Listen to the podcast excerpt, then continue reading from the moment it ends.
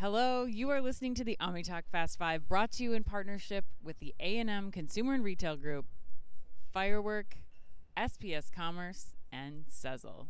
Headline number four Lululemon is going after dupes.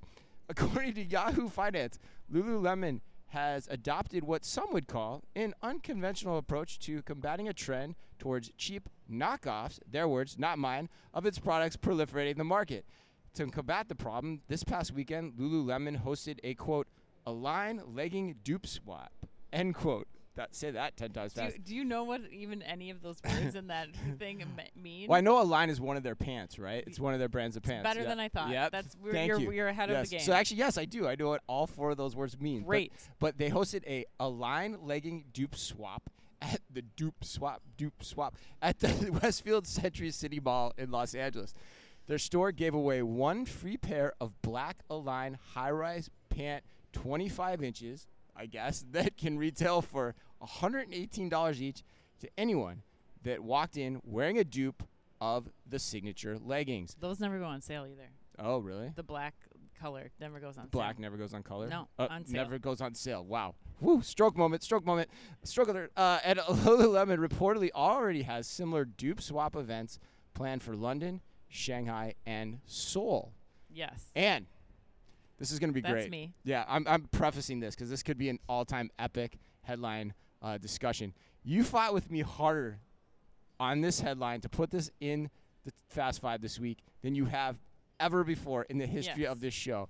I'm curious. After a night's rest in Barcelona and a great Craig David concert Oh. on the beach last night, Monday, took a for a drink on Tuesday. This is dangerous. Now that I've got the microphone, now I want to like replicate the Craig David I'm that I trying, heard last I, night. I know. I'm trying to get you. I'm trying to get you going here. So my question for you is: Do you feel?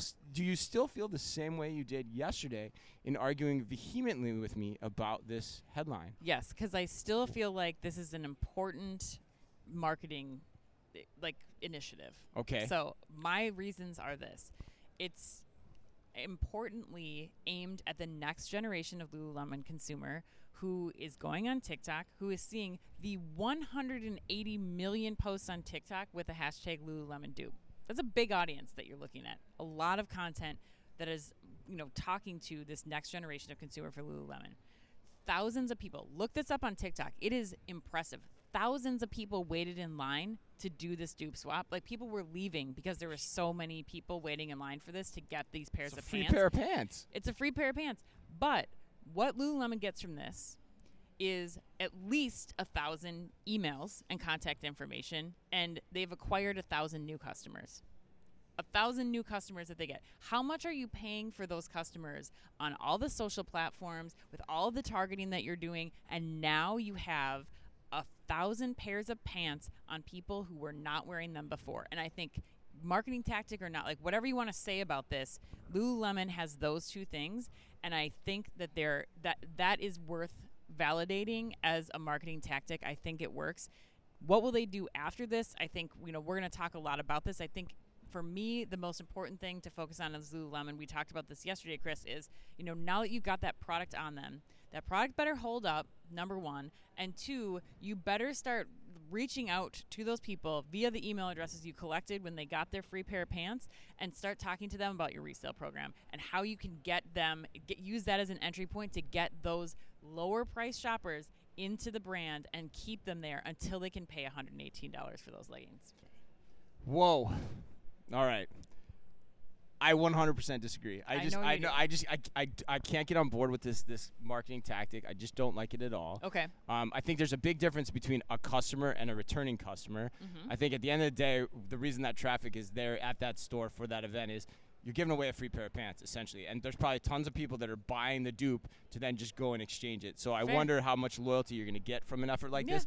The other point I that I think I'd bring home too, based on the following, is people think the dupes are pretty interesting and pretty valuable too. So you're kind of playing up the angle of, hey, why do I need to pay this for a Lululemon pant? And probably the people that want to can't. So the dupe market, depending on the level of quality, which we've talked about, we can go from knockoffs to like really, you know, close quality too. There's a whole range of probably Right. dupes out there. But that's serving a niche for the people that can't pay it, and that's going to still be a limiting factor for Lululemon in the long run. So, lo- what I like a lot better is what you hinted at here, Mhm. which is Why don't you take this marketing money, which this has got to be really expensive per event, and why don't you start putting it towards resale? Why don't you start putting it towards your resale efforts and getting people that can't afford the product at the early stages, especially the younger generations, into the brand in a different way and keep them in the brand as well. I think that's a much more effective long term strategy than single one off events like this, which Mhm. honestly feel like to me more marketing sizzle than long term power. And this is nothing new, too. That's the other Yeah. thing. Like the fact that people are duping or knocking off product has been around in retail since the dawn of time. Mhm. It's not going to go away. There's so many aspects of this in terms of how brands compete with each other, whether they're doing private label or not, whether they're high end brands like Lululemon or Gucci fighting this knockoff battle. So it's not anything new. I don't love the strategy. I'd rather see them go more on the resale. But final word, because it's your headline. No, I think wanna I, I don't have much floor to more to add. I think like let's just see what happens here. I think a lot of marketing efforts have been invested in in the past by a lot of brands, and I think this one will bring a larger return than some of those.